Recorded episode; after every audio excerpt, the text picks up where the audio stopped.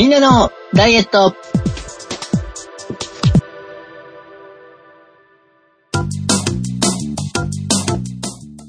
この番組は、いきなり訪れた夏の日差しに、薄着の季節がやってきたことを、まざまざ思い知らされた皆様の焦りを解消したいダイエットバラエティです。お送りするのは私長井と、あんすけと、鉄尾一郎です。よろしくお願いします。よろしくお願いします。よろしくお願いします。はい。暑かった。びっくりした。本当に急でしたよね。すごい暑くて、ようやく薄着にしてしまいました。おえー、桃引き？あと、上、上着の、上着をヒートテックもどきなんですけど、えー、長袖と普通の T シャツと2枚重ねで着てたんですが、へえ。その代わり、あれを、その代わりっていうのもあれなんですけど、何でしたっけ？花巻。はい。今年、結構早々に外してしまって、はい。その代わりにお腹を冷やさんように、二重に上着は、下着を着ておりました。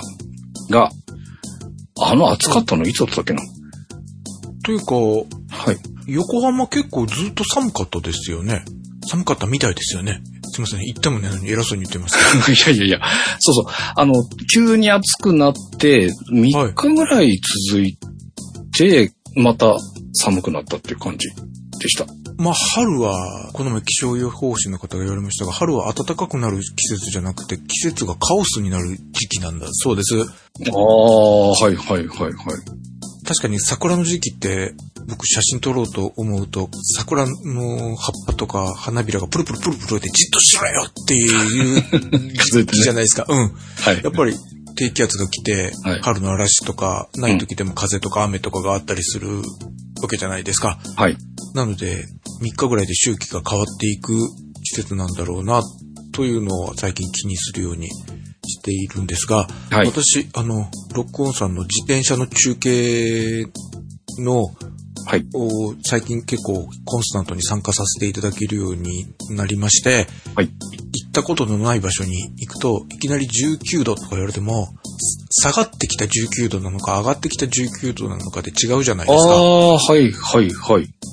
なので、えっと、私は、毎朝必ず見る天気のところで、天気 .jp さんはい。わかります。を見ています。はいで、。ここに、上のところに5箇所履歴が残るんですね、調べたところの。はいはいはい。なので、はい。えー自分が住んでるところ、はい。そして半助さんの住んでるところ、長井先生の住んでるところ、はい。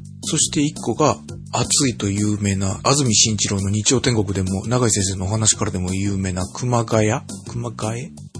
ま熊谷ですね。熊谷。ははいい。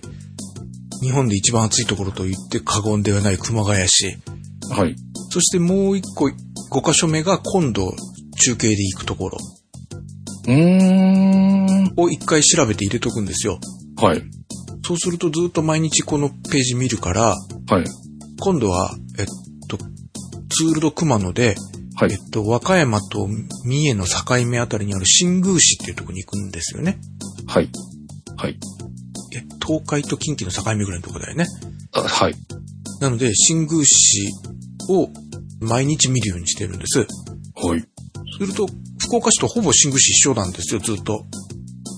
ほうほうほうほう。はい。天気一緒で。で、福岡が雨が降ったら、い翌日、新宮が雨になって、翌はい々日ぐらいに横浜と、あの、熊谷が雨になるみたいな感じで、ああ、行ってみたいな。へえ、あ、そうかそうか。はい西からどんどん来ますからね。はい。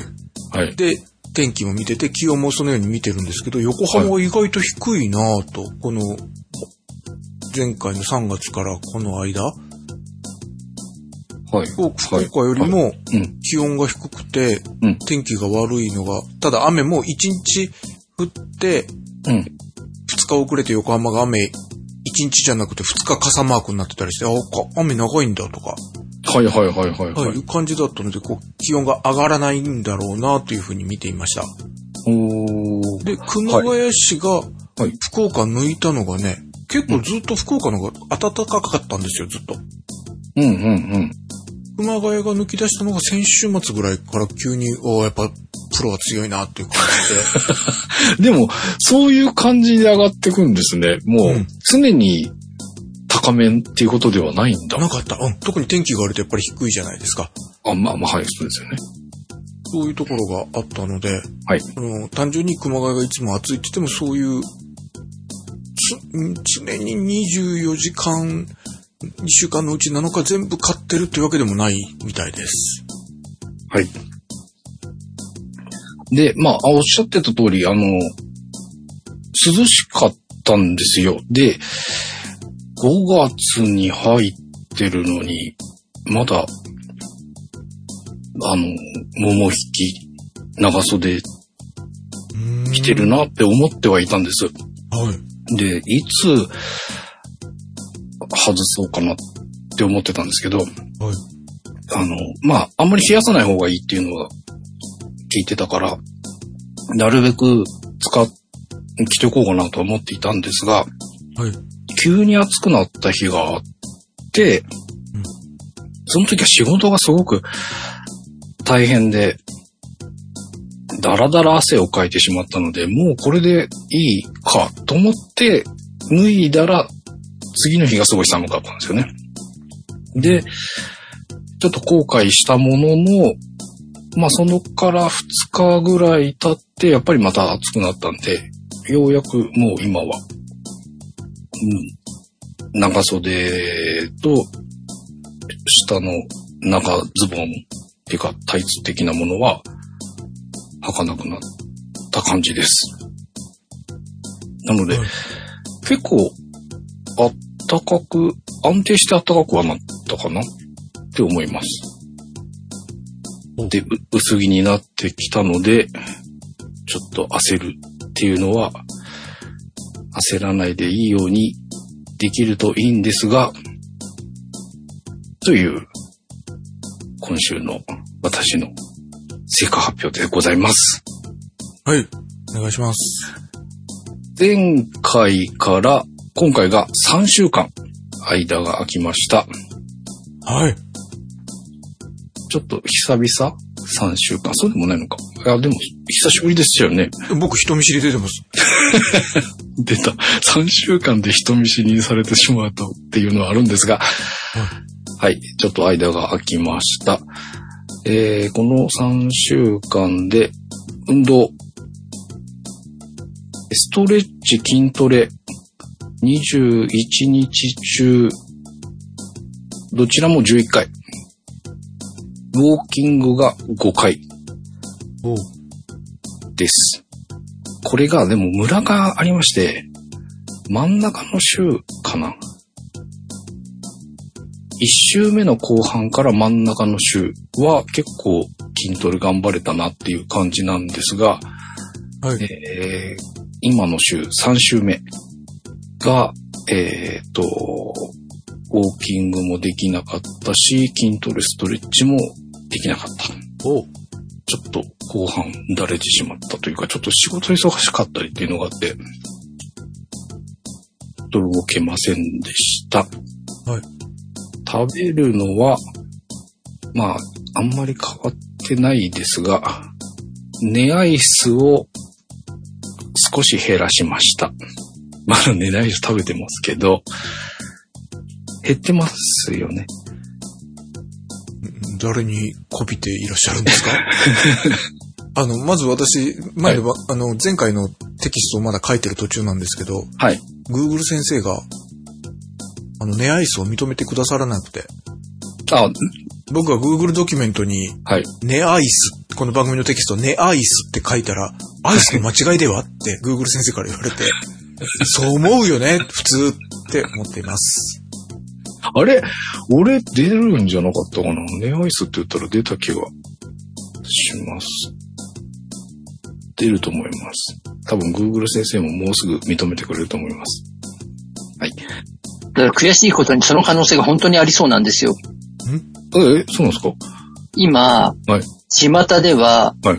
深夜営業のはい。アイスクリーム屋さんというのがそこかしこにできてるんですよ。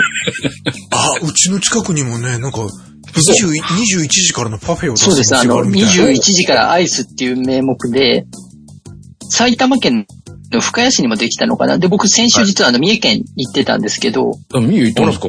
はい。おはい。あの、三重県一斉神宮の近くかなにもうん21時からアイスというお店が出ていて、11時まで空いてるんですよ。深夜アイスを食べたいっていうはい。要望があるっていうので、ちょっと名前は違うんですけど、高崎駅の近くにも、はい。あの、夜営業のアイス屋さんというのが今、あの、いろんなところに営業を始めているので、もしかしたら、あの、まあ、深夜アイスまでは多分 Google 先生も網羅しておられると思うので、ちょっと本当にあの、あまり認めたくはないですけど、ネアイスっていう単語も来なくはないなっていう段階まで、ちょっと近づいてき。てるんですね。時代が、時代が来た。ネアイスの時代が来た。うちの近くは夜パフェ専門店。ああ。すごい、夜パフェの専門なんだ。はい。すげえ。18時オープンのはい。夜中の1時30分。21時じゃなかった。さすが福岡。うん遅い時間、深い時間まで。深い時間だからお酒を飲んだ締めで行かれる方もおそらくいらっしゃるんでしょうね。はい、そうだと思います。うちから歩いて、アップルストアに行く途中だから3分かからないからじゃない え、じゃあこれからうん食べに行ける感じですか？いける感じですね。はい。長井先生のそこは、あの、私もアイスクリームどちらかというと好きなので、全然あれなんですが、はいねアイスはちょっと、ちょっとまたもう一段違いませんか？寝ながら。多分、これであの、はい、お家に持って帰って寝る前に食べようみたいなことで、誰かしらが提唱し出すんじゃないかっていう危機感を抱いている状況です。いや、僕はそこまでもわからなくもないけど、寝アイスはさらにはい、食、じゃあ寝ますっつって、ベッドに行って、布団に入ったところで、ベッド脇に置いたアイスをパクパク食べて、で、そのまま、スプーンを、竹のスプーンを加えたまんま寝て、よだれが白いんでしょ？違うよ。違う、違う、違う、違う。だって、寝酒の、ね、おさ、アイス版だから。寝酒と寝酒はベッド入って飲む人もいらっしゃるじゃないですか。はいあ、そっか。確かにそっか。寝酒って言ったらそこまで、それは珍少ない方か。そうでしょ？そうでしょ？そうなんですよ。寝るための、寝るためのお酒でしょ？あれって。寝るために飲むんですよね。うん。それ寝るためのアイス。あの、幸せを噛み締めて寝るためにアイスをいただくっていう時代が追いついてきたわけですよ。いや、なんかもう一段病的だと思うんですけど。なんなら、なんなら寝てるところにじょうろからアイスを、液体アイスを流し込んでやろうかなと思わなないですが。はい。まあでも減らしてます。毎日にはな、うん、ならないように。あと、すいません、今日一つ気がつきました。あの、はい人見知りが出てるので、もう、半助さんのことなんともないので、ね、ね、はい。はい。太ろうが寝アイスで窒息しようがなんとも悲しくもないだろうなっていうことを今感じれるなと。もしこの人がどうかなっても全然悲しくないなとは思えています、今。だってひど、はい。知らないおじちゃんだもん、なんか。しかも寝アイスするわけのわからん知らないおじちゃんなんで。そうなのか。はいじゃあ、次回は一週間で収録をして、また戻ってきてもらいましょう。はい。で、す、なので、まあ、変わってるところで言うと、寝アイス減らして、まあ、食事はそんなに気を使えてなかったです。です。いや、でも久しぶり見たら食事リンゴだけとか少ないところもあるかと思えば、数日に1回、うん7品か8品乗ってるような、はい。ところがあってという、すごい村だなと思っています。あのーなんかあるんですね、きっと。僕もそれは振り返った時に思いました。なのでこれ、ネタ帳つけるのはすごく大きな意味があるなと思っております。なんか、増やしたくなっちゃうんですよ。し品数を。で、あかんかんみたいになったりするんですけど。品数が少ないこと自体は悪くないですよ。ただ、あの、品数が少ないじゃん、たくさんあるのに、量もたくさんあると、総量が大きくなるという話なので、ちょっとずつで品数がたくさんあるんだったらとてもいいことだと思います。ああ。はい。そうですね。ただ、品数が増えると、うん単純に増えちゃうかな。そうですね。え、でもなんかこの、ある日のお写真には、品数、しかも真ん中にラーメンがあったりする横に、はいえ、でもヨーグルトあるよ。あの、キムチもあるよ、みたいな感じで、すごく自己保身が見えて、つけてヨ見えてーグル。ト、はい。ヨーグルト取り忘れて食べちゃう時があるので、ちゃんと、あの、記録として残るように夕飯の時にセット、ああと食べるタイミングは夕飯と一緒にしてるっていうのもあります。以前は夕飯食べてちょっと時間が経って食べてたんですけど、今夕飯、まあ食べ終わった後ではあるんですけど、タイミングとしては同じタイミングで今、ヨーグルトを食べるようにしているので、ここ、以前はおやつ枠のところに入れていたんですが、今夕食と一緒に写真撮っています。はい。えーそんな3週間の私の成果です。はい。前回ご紹介した数字が23年4月28日の計測でした。はい。体重が89.5キロでした。本日23年5月19日の計測です。はい。体重。じゃん。90.8。ほーら、見たことか、1.3kg の増量ですお疲れ様です。納得、納得、意義なし。すごいですね。前回1.3キロ減らしておいて、今回1.3キロ増やすっていうことである。あ、本当だ。1ヶ月かけてプラマイゼロに持っていくっていう。ゼロですね本当。ですね。あと前回の編集をして気がついたんですが、なんか、はい鉄道のことが、はいギッコンバッコン、あの、収録計測するたびにウエストが大きくなる下がるいう、いうことがなんかこの番組の中で出てましたが、はい。私が毎日体重体脂肪、まあいわゆる体重計に毎日乗らないのでピンと来てなかったんですけど、はい。前回の話聞くと、半助さんが体重が日内変動で下手すると2キロ変わったりするというあります。話だったんですよね。はい。それ立派なギッコンバッコンなんじゃないんですか？まさしく今日も前日比 1. 点なんぼです。あらま1.2キロか。あ。昨日が89.6キロだったので、あ今日乗ってびっくりしました。ちょっあと下がってるかなって思ったら、まあでもそうですよね。さっき哲夫さんに紹介していただいたラーメン、お魚、キムチ、味噌汁、煮物、漬物、ヨーグルト、白ご飯もあって、そりゃ太りますよねっていう、プラス1.2キロ。まあ、前回の収録からプラス1.3キロでした。体脂。肪率です。前回計測した体脂肪率が26.3%でした。はい。えー本日の体脂肪率です。じゃん !25.2%! おお !1.1% の超特大減量です。おめでとうございます。おめでとうございます。すごいじゃないですか。頑張りました。ウエストです。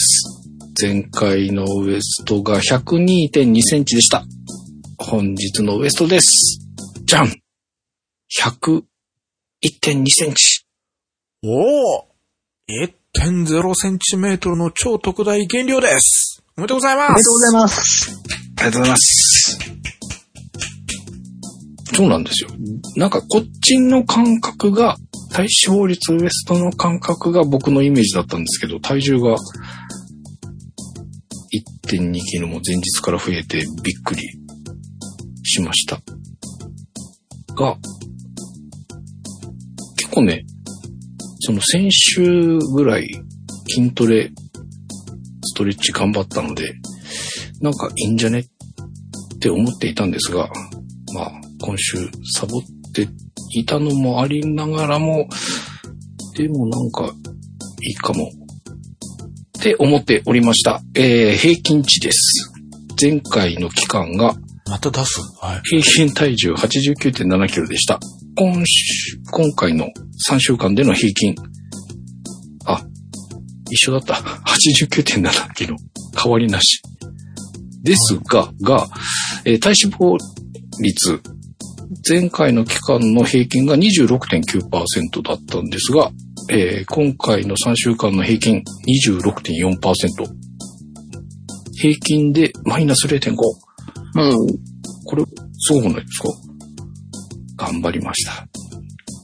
すごいですね。もうあの、これを、あの、自画自賛って言うんだなっていうのをまざまざで今見せつけていただいてますけども、誰が言うよりも一番早く自分が自分を褒めるっていう、新しいスタイルですね。すごい平均で0.5下げられたのは、ちょっと、いいんじゃないかなと。うん、いいと思います。ありがとうございます。ありがとうございます。とてもアイスの話をしてる人のせいかとは思えないという意味で、とてもいいと思います。はい。という感じでございます。はい。あ、ネアイスが効いたんでしょうか。いや、あの、多分体重に関してで言うと、水分の出し入れが多かったことによって、水を抱えやすくなったということだと思います。前々日暑かったりとかそういうところで、水分がたくさん出たりとかしてるので、水を抱えやすいということが、体に起こっているので体重自体は多いけれども、脂肪の量とかはそんなに変わるわけじゃないのでっていうところで、体型としては引き締まったので、結果今回体重は増えこそすれど、体脂肪ウエストは下がったっていう結果につながったので、結果としては非常に良い形になっているので、あとはこれを次に戻さないようにするっていうお話ですよね。次回の測定の時に、さらに下がった結果になるようにはいできると良いなということですよね。戻さないうちに収録しましょう。それで来週なのか、収録は。はい。あの、今現時点では、次の収録は1週間後ということなので、1週間頑張って増やさないようにします。おお。あともう一つ、と257回で哲夫さんの方から、いろいろとご提案をいただいた、睡眠に関する改善、こんな方法があるんよっていうことでいろいろ教えていただきました。その中のアイマスク、試してみました。はい。アマゾンでいろいろ調べてみて、結構いろんな種類があったんで、どれがいいのかが、ちょっと悩ましかったんですが、でもどれもそんなに高くなかったのと、えっ、と、温める、なんかジェルみたいなのが入ってて、温めて目の疲れを取るみたいなのとかもあったんですけど、はい。今回に関しては遮光、光を遮るっていうのと、つけてて違和感がなさそうなのと、まあ失敗しても、まあ出荷ねえなって思えるぐらいの金額のもの。ということで、えー、買いましたのが、え、でもアイマスクしてアイスクリーム食べたら、口じゃないとこに、こぼしたら大変なんじゃないの？だから、ね、寝る、寝、じゃじゃじゃ。うん、布団に入ってからは食べないので大丈夫です。はい。えー家の中真っ暗でお母さんに怒られないように布団の中だけ明かりをつけて布団がちょっとこんもりしやてるったやったやった。やったあ、やったんだ。やっぱやるんだ。やりやりましたやりました。すげえな一つには、はい僕寝てる部屋に人感センサー、人を感知すると光るライトを置いてるんです。センサーライト。え、誰か夜中に入ってくることがあるんですか？うん。いや、そうそう。なんでって言われたらどうやら説明しようかと思いながらも、まあ置いてあるんです。あの、もう、寝るときに部屋入ったときに電気つけなくていいようにっていうだけなんですけど、とちょっとなんか物を取りに入ったときに、お部屋の電気つけなくていいようにみたいなので、ちょっと今つけ、置いてるんです。はい。ただ、寝返り打つと反応して光ったりするんですよ。へえ。そうするとちょっと、イラっていうか、こう、あーって結構目に来るものがあって、それもあるのと、えー、寝つき、まあ寝つき僕悪くないので、あの寝つきに関してはあれなんですけど、はい。こう、なんかが、こう明かりが入ったりとかして、っていうのはあるかなって思って試してみました。で、使い始めたのが4月の27日に初めて装着。あ、26日の夜か。夜、26日に寝るときにつけて27日起きてみたというところで使い始めております。はい。えー、アイマスク自体ですけど、しっかり目を覆う感じ。結構大きめです。で、水中メガネをイメージしてもらうといいかな。あのー要は一枚物の布で覆うっていうよりは、縁取りに少しクッションがあって、えー目の部分には布が当たらない構造になってます。で、えーただ、その分ちょっとごっつくなるので、つけてて気になるかなと思ったんですが、えっ、と、思っていたほどは気にならず、えーギリギリまで、ギリギリまでか、布団に入り、ちょっと携帯でニュースとかを見、あ、眠くなってきたなと思ったらこれをつけて寝ています。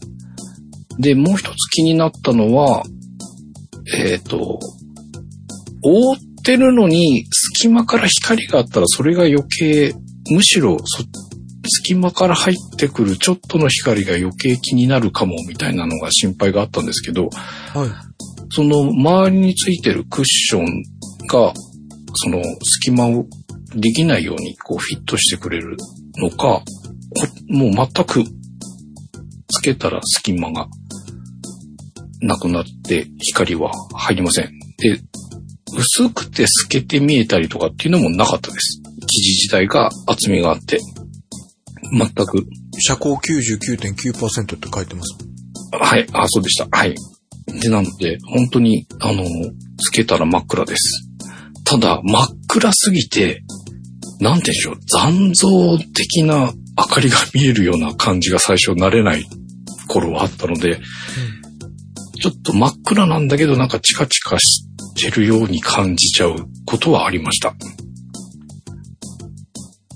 ただ、あの、慣れてきたらその残像みたいなのも出なくなってきているので、今はつけるともう本当に真っ暗で、で、多分センサーライトチカチカ寝返り打つたびに光ってるんですけど、全然それも気にならなくなったので、非常に、えー、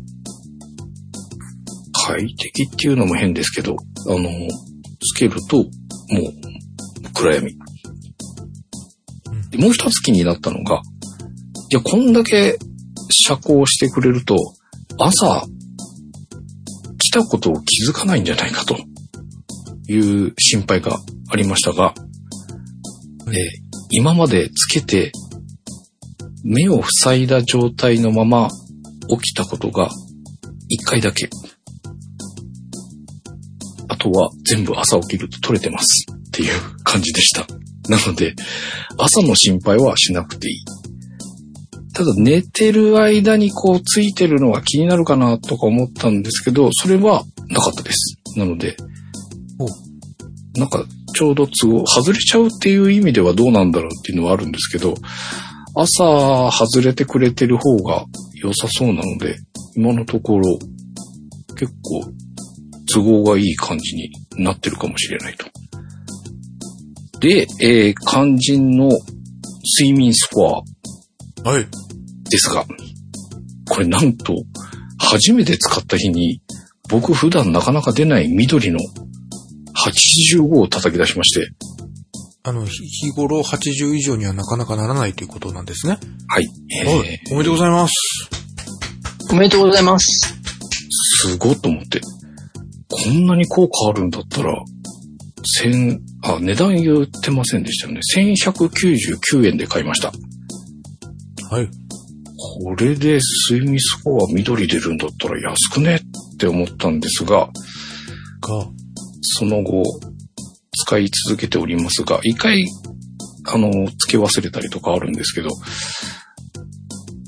その後、もう一回80っていうのがあるんですが、えー、その後、悪化の一途というか、なんか赤い日が多くなってきているので、ぱりアイマスクだけでは改善できないなとお結論に至っております。はい。ただ、アイマスク自体はなんかつけとなんかちょっと安心感があるというか、なので、全く、え、なん、なんでしょう。睡眠スコアの改善に役に立ってないことはないなっていう感じがしているので。まあちょっと仕事がさっきも言いましたけど、忙しかったりとかしてススコアが悪い時期になっちゃってるだけかもしれないので、ちょっとアイマスクは引き続き使っていきたいなと思います。あの、こうつけて寝るときになんかちょっとね、安心感というか気持ちいい感じがあるので、へえ。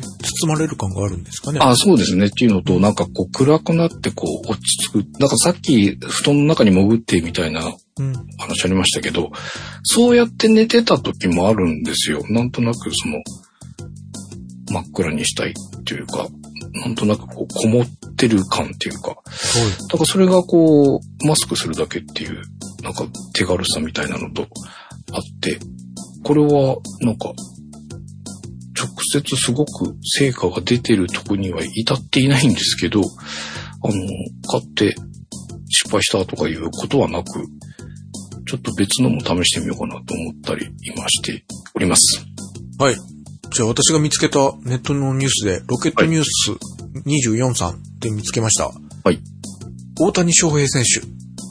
パンスケさんはいはもし覚えてしまった大谷翔平選手が睡眠を大事にしているというのは、はい。とても、ご紹介いただきましたね。はい。はい。一日に最低何時間寝ていたいかと聞かれると、寝れば寝るだけいい。うん質はその次、まずは量を確保すると。はいはいはい、はい。いうことで、とてもよく寝るというのは、まあ有名なんですね、野球好きなはい、人なら。はい、はい。はい。で、彼が使っている、うんアイマスクはい。が出ておりまして、グラビティ、重力という名前のアイマスクなんだそうです。ええはい。当然というか、1100円ではなくて、40ドル、5500円。だからあんまり、そうですね。パンスケさんと大谷選手との収入差の比率からいくとかなりその差はないんだなって感じですね。な感じですね。ただ日本では売ってないらしいので、はいえーっと、この記事のか記者の方が転送サービスを使ってアメリカから取り寄せると、取り寄せるのに30ドルかかるということ、おー、はい。さらに1ヶ月かかるはい。というようなものらしいんですが、はいこういうのもあるようです。400g、ちょっと重めなんだって。グラビティ、重力というぐらい、ああ、そういうことか。はいその重さが、なんかやっぱ効果がある。その包み込む感なんじゃないんですかね。うん荷重アイマスク。加える重さの荷重アイマスク。うん、うん。本当でだ。、眼球付近あたりに圧力がかかると副交感神経が刺激されてリラックス効果があるので、そこら辺を狙ってるみたいだとうーん。いうことなんだそうです。はい、はい、はい。ということなので、もし、ね、なんかそういうのとか、あのーさっきに言いましたけど、ジェルが入ってて、温めるやつが今気になっていて、はい。あの、遮光というのではなく、寝る前に少し温めて、で、この今使ってるやつに変えて、みたいな。それめんどくさいかなって思いながら、ちょっとその温め、目のま、うー目の周りから目の上をこう温めて、疲れを取るみたいなのがいくつかあったので、そこら辺は近いうちに試してみたいなと思っております。はい。ということで、ちょっと、こういう成果が出せました、みたいなところにはいかなかったんですけど、まあでも、買ってよかったなという商品でございました。リンクを貼っておきますので、よかったら見てください。おめでとうございます。私の制覇発表でございました。手蔵さんよろしくお願いします。よろしくお願いします。けど、何、長井先生の好評を逃げるように。あ、ごめんなさい。なんか突っ込まれたらやばいことあれあの僕何かを話す前に、あの、自分で幕を引かれたなと思って、そうそうそうそう。だいぶ、はいはい、あの、他の人の話を挟ませないんだなと思って、うどっかやましいところがあって隠そうとしてるんだよ。いやいやもう一回食べたものを一からちょっと振り返ります。時間を見て焦って進めてしまいました。失礼しました。まあでも今回に関してはもう、本当にあの、生活をしたまま成果につながったっていう感じですよね。はい。だから多分もっと動くことができてたらもっと落ちたであろうにっていう感じですよね。あ、そうですね。はい。だからちゃんとあの、なんでしょう、自分の生活とか行動に対して体のリアクションが一致している時期なので、はい。こういう時期に、あの、落としやすいんですよ。お？変化しやすい時期なので、活かしていただいた方がいいと思いましたっていうのが、今回はとても強く感じた。はいだから、せっかくなので活かしていただいた方が良いなというふうに思っておりますので、まあ、今回ね、あの、次回の収録までそれほど時間が空かないので、はい。期待ができるかなと思っておりますという感じです。はい。ちょっと、はい。はい。はずけさん、昨日長野にロケハン、あの撮影場所の下見に行かれてますよね。昨日、おととい。おととい。昨日、おととい。はい。です。ああ、この朝サンドイッチおにぎり、はい車の中でコンビニで買ったやつで、昼は外食したパターンだね。はい。あの、スキー場の場所をつく、ゲレンデである場所。冬だと、ゲレンデになるような場所を使って、自転車のイベントがありまして。マウンテンバイク的なやつそうですね。はいダ。ウンヒルとか、クロスカントリーって言われる競技の中継が4月にあるんですけど、中、あまあ、厳密に言うと中継ではないんですよね。なんですが、まあ、それの、まあ、中継みたいなお仕事をさせていただくのに、現地の確認で行ってきました。の、そのスキー場の食堂でお昼いただきました。山賊焼き定食。へえ。美味しかったです。いや、で、出て行ったならなんか、ラーメンを食べる機会が多いんじゃないかなと思ってたので、この写真と写真の間に隠れたものがあるんじゃないかなと思あ。いやいや、それはないです。ないです、ないです。あのーサービスエリア、行きも帰りも、一回ずつ止まってますけど、本当にトイレだけ。ていう、そうなんですよ。なんだけど、なんだけど、増えたんですよ。前日89.6キロで、結構ゲレンデ歩いたりとか、ん歩いたりっていうか、ゲレンデ登ったんですよ、最後。お最初2回はリフトを使わせてもらって、上がって下ってくる。下りながらこうコースを確認して。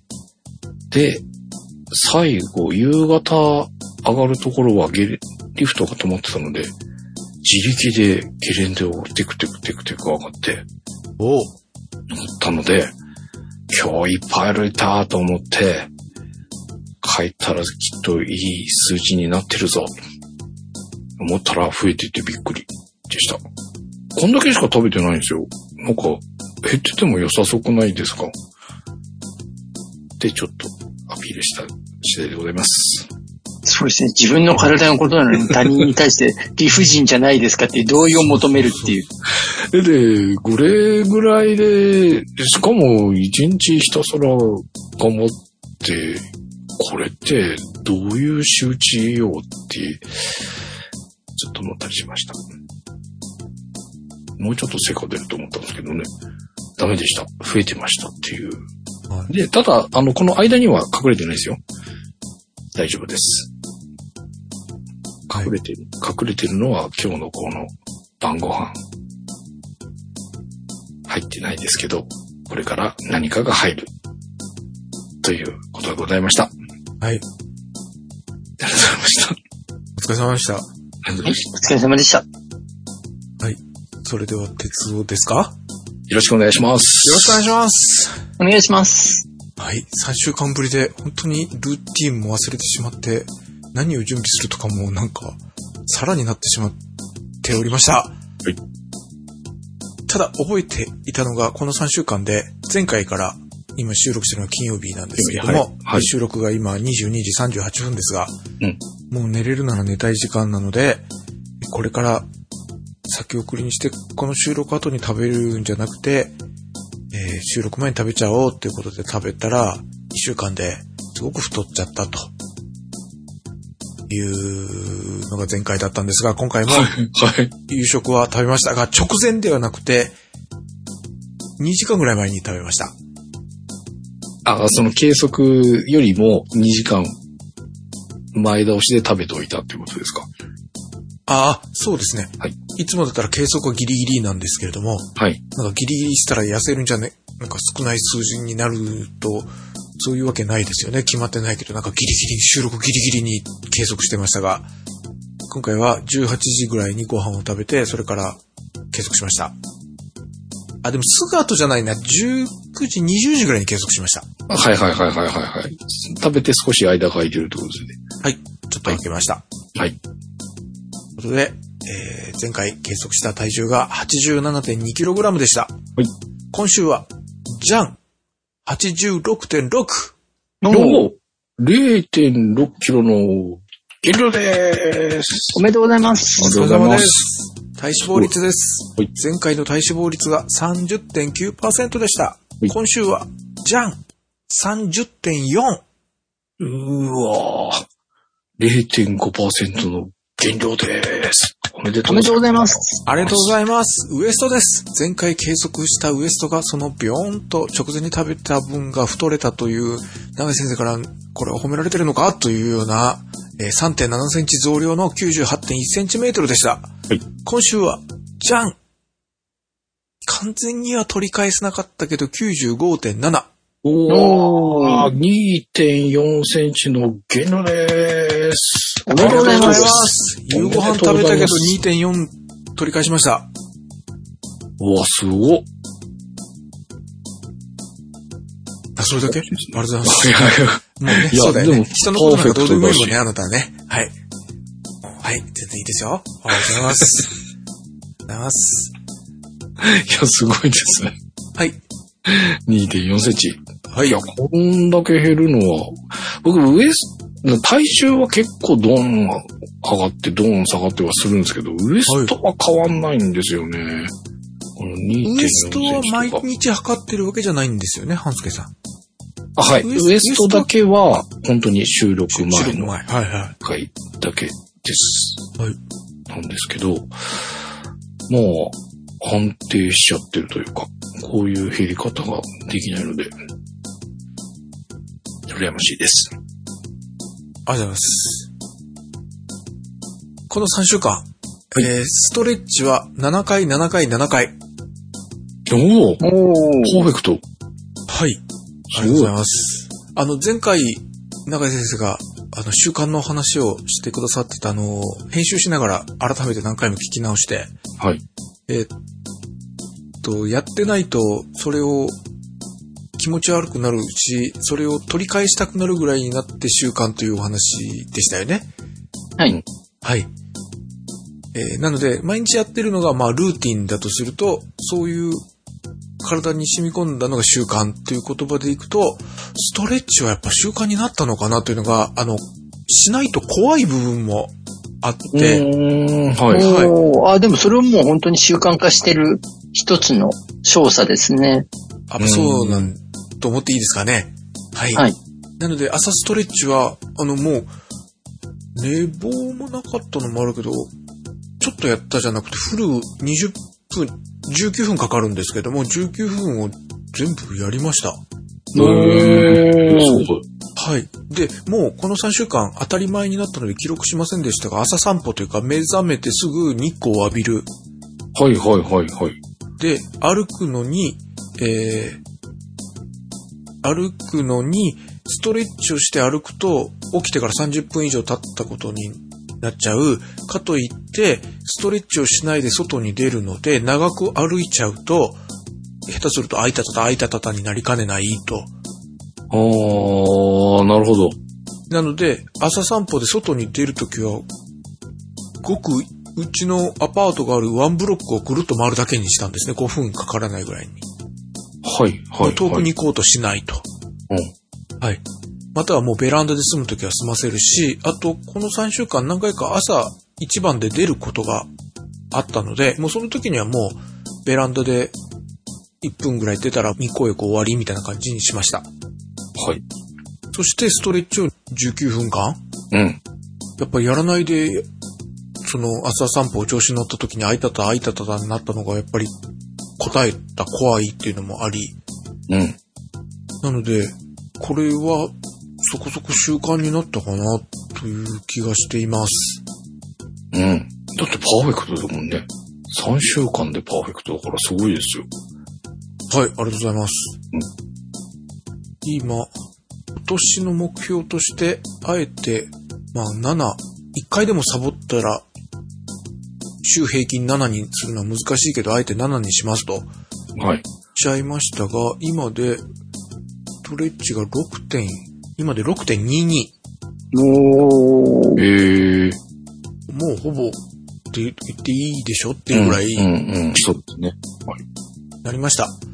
で、深呼吸ももうほぼその時に半分やるし、途中でアラームをかけて、途中で昼ぐらいにもう一回やるので、もうほぼ、あ、ごめんなさい、こっち言ってなかったかな。えー深呼吸は、はい。え1周目から7回、5回、7回はい。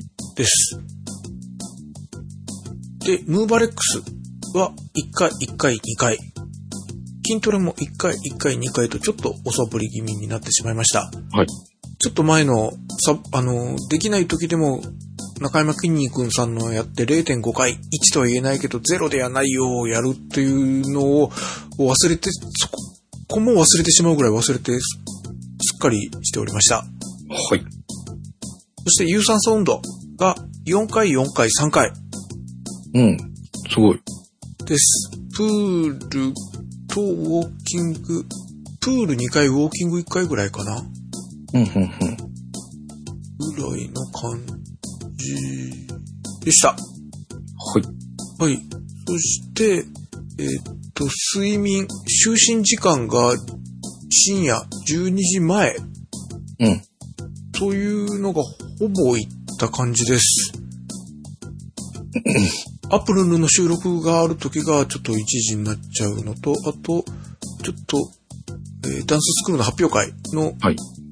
前日とかが仕込みとかで帰るのが遅かったとかがあって3回ほど超えちゃいましたが、特に最後の3週目とかは、あ寝つけないがあったんですよね、珍しく。ええ私としては珍しく寝つけないが、あ、2回もあったんだ、最後の週。おーでもなん、ですけど点数が100になるんですよね。これが。3時まで寝つけないって書いてる上に出てるのが100すですからね。でしょ？起きた時びっくりしましたよ。こちょっとこれは、な、何なんだと思わなくもないですが。で、2時に寝てるっていうのも88とかね。96とか。すごいですよね。はい。ということなので点数はかなり、高い。はい、おかげさまで。はい。てか、緑、緑以外が1個しかない。ぐらいですね。3週間で1回ですよね、黄色が。それもでも72ありますからね。すごいな。これ11時に寝たのに72だったんですが。ああ、そっか。それで見るとなんか不思議ですね。ねそはいただ、ファーウェイのやつよりもなんかしっかり測ってくれてる感じはしていますので、信じてます、ソムナ先生。はい。いいのを紹介してくださってありがとうございました。はい。ということで、満喫はしていますというところの3週間でした。いそうですね、私のネタというか話題としましては、あの、永井先生が最初の頃から、あの、食べるもの我慢するのとかをやめて、バランスというお話をずっと、それこそ糖質制限ダイエットとかが話題になる前からおっしゃっておられましたよね。はい。はい。だから、多糖質が多すぎるなら減らす、あれだけど、糖質をゼロにすべきじゃないみたいなニュアンスでしたよね、永井先生。とにかく。そうです、そうです。はいはい。で、バランスで、えっと、永井先生から、特に、この半年ぐらいでいくと、野菜を、まあ食物繊維を、ということを言われたのと、あとバランスを考えて自分でタンパク質が少ないんじゃないかなとちょっと思っております。はい。はい。で、もうちょっと行くと、ファーストシーズンの頃にやったように、タンパク質何グラム取ってるを計算しなきゃいけないんだろうけど、まだちょっと正直めんどくさい、そこまでは。はい。うん。なので、多分頭の感覚で、いや、お思ったより多くないんだろうなと思ったので、えっと、朝をゆで卵とプロテイン。もう、はい。で、朝ゆで卵を、うちのレンジで作るゆで卵メーカーが2個できる、作れるので、はい。朝1個を朝ごはんとして食べて、はい。そしてもう1個を昼食と夕食の間の間食で食べる。はいで、。食物繊維として、キャベツの千切りはい。を昼食と夕食の前に食べる。というのをちょうど昨日ぐらいからやり始めました。えー。おーできればドレッシングをかけない方がいいと。あーまあ、はい。で、え、でも僕そんなに野菜が好きなわけでもないし、うんドレッシング、好きなドレッシングがあるので、うん。えーっと、で、それ書いてあるのを見たら、はいえっと、まあ、ドレッシングに糖質があったりするから、そこで糖質ダブダブ取ったらあんまり効果がないじゃないかと。うん。で、オリーブオイルに塩かけるぐらいで食べた方がいいって言われて、うーわ、そんなの食べれんよと思ったんですが、まあ言われたことをやってみて、足りなきゃ後でドレッシング、だから半分、えーオリーブオイルと塩で食べて、はい半分ドレッシングかなと思ったんですが、うん。あの、今回のネタはこれで、はいオリーブオイル、そんなにいいオリーブオイルではないんですが、うんオリーブオイルと塩が意外とうまかったっへえて。びっくりしました。それは、はい。かける前に塩と混ぜるんですか？それとも、オイルをかけ回して塩を振るとか、そんな感じ？はい。あの、かける直前、食べる直前にかけてます。ドレッシング的に。はいはいはい。よくあの、傘が食べられないので、浅漬け的にした方がいいとかいう方いらっしゃるじゃないですか。塩物にするとか。はい。で僕漬物系統嫌いで、よく浅漬けならどうとか言われるので、浅漬けまで嫌いになってるんですね、僕ね。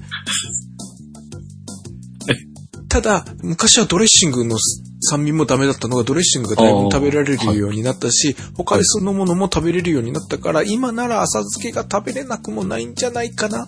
漬物化してない浅漬けなら食べれるんじゃないかなとは思いつつ、はいえっと、塩もみをするのにやっぱちょっと抵抗がある。漬物っぽくしたくない。浅漬けも含めて、というのがあるので、えーあくまでもドレッシング代わりに、食べる直前にオリーブオイルを回しかけて、はい。で、塩をパラパラっとかけて、はい。で、食べてます。へえ。まあでも簡単でいいですよね。その、はいなんか、ドレッシングを作るっていう感じじゃないですもんね。はい、そうですね。単純にかけるだけですもんね。もう、はい、そんな感じです。美味しいんだ。お美味しくてびっくりしました。へえ。まあ、キャベツが美味しかったっていうのもあるんだろうとは思うんですけれどまあ、も、なるほど。はい。うん。うん。僕なんでそんなにこう、細かい千切りとかができないんですけれども、はい。あまあ僕なりにそこそこ手間になりすぎない程度でやって、かけたので、ちょっと今までの永井先生から食物繊維を増やすって言われて、野菜を一食は取るみたいな感じでいたんですけども、ちょっと増やし方が足りないんじゃないかなとちょっと思ったものですから、はい。これぐらい増やしてバチは当たらないんじゃないかなと思って、やってみようということで、えっ、と、食物繊維を増やすで、キャベツを昼食と夕食の前に一杯食べる。で、バランスを見るっていう点でいくと、タンパク質が足りなさそうなんで、たゆで卵とプロテインを飲むはい。をやってみ始めましたということでした。ありありがとうございます。がとうございました。あと、オリーブオイルの使い方の応用でいきますと、はいはい。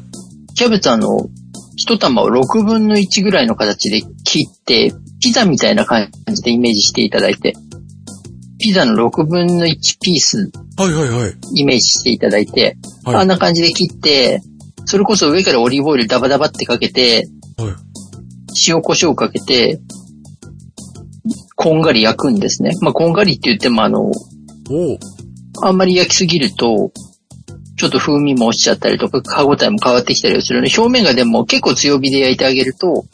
まあちょっと本当にあの焦げ目がつくぐらいの焼け加減になるので、まあそのあたりはお好みで、ほぼほぼ極端な話、火を入れなくても食べられるものなので、はい。はい。うん歯応えが楽しめるぐらいまでっていう感じで、食べても結構美味しくいただけます。あ、わかりました。じゃあそれもバリエーションに入れてみます。はい。もっと言ったらそこにちょっといいベーコンとか、うんいわゆるパンチェッタとか、ああいった生ハムの塊にちょっと固まってるみたいなものとかを一緒に焼いてあげると、風味も移って、タンパク質も取れて、うん。っていう感じで結構ボリュームも出て、お食事としては割としっかりと食べられる感じになるので、アレンジの仕方としてはオリーブオイルも使ってあげるっていうことで考えると、そんな感じのキャベツの使い方も意外とできたりしますので、シンプルですけど、タンパク質、食物繊維両方取れるっていう良さもありますし、あ、そうですね。はい。はい。で、あと油の質の良さっていうところでやっぱりオリーブオイル非常に良いものですので、うん食事の質としても上がるかなと。はい。なんで、まあ、機会があればぜひお試しいただければというところで。はい。やってみます。あとは食物繊維のシリーズとしてで言うと、実はあの、すみません。これはあの、多分食べる方選ぶと思うんですけど、ごぼうを召し上がっていただくと非常に良いかなと思っております。はい。はい。ごぼうと、あとまあこれも食べれる方を選ぶかと思うんですけど、さつまいも。はい。ああ、はい。もう本当にあの、いわゆる固めの食物繊維が入ってあげられると、糖質の入ったお食事自体をすごく中和しやすくなるので、簡単に言うと。なかったことにするとまで言わないですけど、体外に排出しやすくなるので、うーん。うん。糖質をちょっとあの、取りすぎた部分を追い出すっていう意味で食物繊維を入れてあげて、いらない部分を出していくっていうことができると、当然たくさん食べても体重に乗せにくくなっていくので、まあちょっとこう、ゴツゴツとした感じというか繊維質がはっきりあるような食物繊維の野菜を召し上がっていただけると、そのあたり非常にまた糖質を体外に出すのに大きく助けてくれる形になりますので、もし嫌いじゃないよっていう方であれば積極的に取っていただけるといいかなと思いますね。はい。ありがとうございます。やってみます。ちょっと、キャベツ、焼くん、さっきのキャベツ戻っちゃうんですけど、あの、焼くのはオーブンとかで焼けばいいんですオーブンでもいいですし、フライパンでも全然。かフライパンでいいんですか？もう全然フライパンで大丈夫です。フライパンでもう、あの、ピザで言うと、両サイドになる部分。要はあの、カッターで切ってる部分があるじゃないですか。はい。その部分が焼く面になるような感じで最初焼いていただいて、で、最後にこう、ピザの具が乗ってる部分みたいなのをフライパンでこう、焼くっていう感じの順番で焼いていただけると。もう非常にシンプルです。上から本当にもう油かけて焼くっていう感じなので、うん。失敗もしにくいですし、ボリュームもたくさん出るしっていうところで。はい。そしたらなんか、とっても気が楽になりそう。です。あとでも実は今回あの特筆すべきなのは哲夫さんがストレッチをきっちりとやったことによって体型の変化を起こせていて、実は体脂肪も30%切ろうというところまで来てるっていうお話なんですよね。もう逆にストレッチしかやってない感じです。あんまり筋トレもムーバレックスもやってないし。逆に言うとだからできてるストレッチの質がすごく高くなってるっていうことですよね。ああ、そういうことなんだ。だからちゃんと体に働きかけてくれているはい。すごい極端なこと言えば今回本当にストレッチを主体にして痩せたと言っても過言ではないじゃないですか。そうですね。はい。だからすごく正しく体に効くストレッチができていると、それだけで体型の変化を起こせるっていうことが、一つ明らかになったっていうのが今回の哲夫さんの成果の実は一番大きいところかと思って僕は見ておりまして。しっかりストレッチができてるから、その普段の生活してるようなことが、格段運動ってしてなくても、代謝を上げることにつながってたりってことですかね。まあもっと大胆な言い方をすると、ストレッチを運動として消化させてるっていう感じですよね。ああ、そういうとこまでなんだ。そう、質が高まっているの。だからストレッチとして運動効果が得られているので、体型の変化が得られているっていう。で、体脂肪の減少も図られているっていうことですよね。素晴らしい。うん、なのでこれはすごく本当にだから筋トレがちょっと苦手っていう方でもストレッチが続くと体型が変わって体脂肪が落ちるっていうことが証明されてるっていうのが実はすごいことっていうお話なんです。だといいんですが、はい。ストレッチャーでももう続けたい、たい、続けないと怖い。うんやっぱりやってる時は歩いても、1時間歩いても空いたたにならないので、うーん。なんかはい、それを思い知った感じでした。だからそういったことで代謝がちゃんと上がっていくし、自律神経も働きやすくなっていくっていうのも、あっての結果につながってるっていうところだと思いますけどね。はい。だからすごく、うん、正しく成果に結びつくアクションが3週間の間にしっかりとできて結果につながったっていう。はい。3週間ででもウエスト2.5センチ近く落ちたらすごくないですか？すごいです。1週間で3センチ増えましたけど、はい。この時1週間でしたっけ？うん、1週間だったんだよ。しかも筋トレも、プールも行ったのに増えたんだよ。だから本当にそこが人の体の面白さなんですよね。そうですね。すごい。ただ、やったからそう、あの、次の日の朝聞くわけじゃないっていうのが、まあ面白いところとも言えますので、当然今までの積み重ねが成果に結びついたところもあると思うんですけど、一番大きいのは、やっぱりあの、ストレッチをちゃんと機能させたことによって、結果に結びついたっていうところ。うん。これをだからちょっと運動がする時間がないなとか、運動をするのもやっぱりあんまり好きじゃないんだよなっていう方も、非常に励まされる成果の一つになってるなという感じですよね。はい。はい、ありがとうございます。素晴らしいと思います。ま、また心のこもってない素晴らしいなんで。なんでなんでそんなことそうですね。あの、なぜあの、自分の時はあんなに激賞したのに、ケゾさんの素晴らしいは、なんかものすごい味わった一言みたいな言い方をするんだろうっていう。いや、とても素晴らしいと思います。前回増えても、なんでって言うと、自律神経さんが、ふーれーって喜んでしまうので、あえて、感情を揺さぶらず、淡々と。ああ、そういうことなんだ。あ自律神経の奴隷ですから。自律神経先輩が、焼きそばパン買ってこいって言ったら、はいって買いに行くぐらい、自律神経奴奴奴隷ですから。なるほど。前回はこれですよ。ストレッチ7回、呼吸7回、ムーバーレックスと筋トレは6回で収録して収録の時に予約するっつって。ああ、そうかそうか終そうか。そうだそうだ。そして有酸素運動は6回やったんですよ。俺のゲレンデ歩いたより全然すごいね。プール1回、2回、3回。プールは3回行ってたんだ。おでやって、ウエストが3.7センチ増えて、それは理不尽だね。一週間で増えたのは柔らかくなった成果ですって言われても、だって思わなくもなかったけど、いや、そこで、ここで怒ったり、それで帰ってストレッチをやめたりすると自律神経の思うツボだと思ったんで、淡々と。わかりました。起伏をなだらかにして、自律神経先輩に悟られないように、ストレッチをしました。そういう作戦だったっていうことか。いや、なんか意外と反応がこう淡々としてるなとは思って聞いておりましたが、そういうことだったんですね。はい。今、く声に出したことで自律神経先輩が聞いてしまったんじゃないかなという恐怖が若干ありますが。そういうことだったのか、お前、みたいに。ねもしかしたはいら悟られてしまいましたかもしれませんが。あはい。ありがとうございました。りがとうございました。